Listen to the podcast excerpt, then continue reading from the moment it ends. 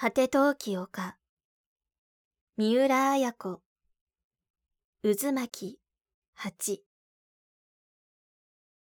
夕食後明子は自分の作ったアイスクリームを盆に乗せて運んできた。陽一も冬もかや子もみんな揃っている。アイスクリームの横に輪切りのパイナップルとウエハースが添えられている。おう明子のお手製だね。こりゃあうまい。陽一は一口口に入れてそう言った。どうもありがとう。座って明子も食べ始めた。かや子はつまらなさそうに何も言わずに食べている。あの、お父さん、今日金井さんからお電話があったの。明子がちょっと言いよどんだ。かや子の目がチカッと光った。うん、なんだって。あの、一緒に登山をしないかって。おお、登山か。そりゃいいね。どこにだね。大雪山を縦走するんですって。おお、縦走か。わしも若い時はよく登ったんだがな。しかし、お盆過ぎじゃ山は寒くないかな。さあ、どうかしら。いや、この暑さ続きなら大丈夫だろう。まあ、行ってくるといいよ。陽一は愛想よく言った。時折安子と会っている陽一は、不与や明子には以前よりつい言葉が優しくなる。後ろめたいからだ。あら、金井さんと二人で行くの？アイスクリームを舐めながら、かや子は探るような目をした。さあ、金井さんのお友達も行くかもしれないわ。まあいいさ。どうせ11月には結婚するんだ。二人であろうと五人であろうと。陽一は応用に笑う。そんなのいけませんよ。二人きりなんて。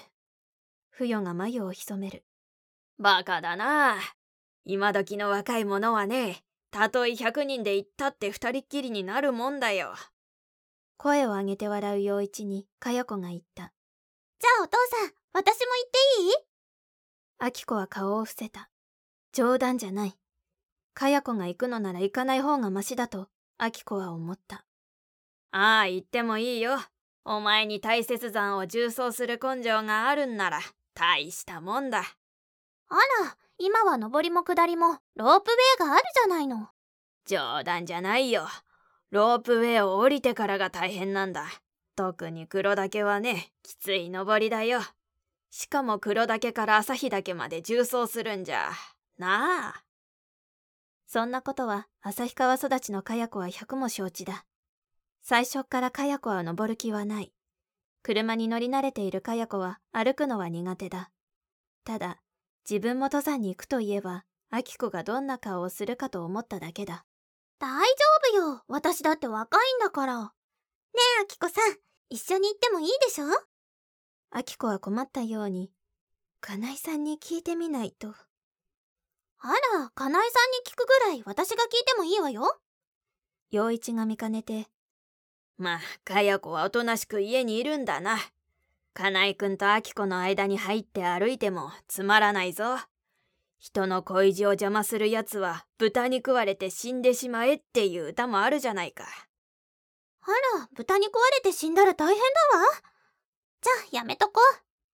意外に素直なかや子の言葉に、あきこはほっとした。ふよも安心したようにアイスクリームを食べ始めた。何を思ったかかや子は、あきこさん、クマに食われたりしないようにね。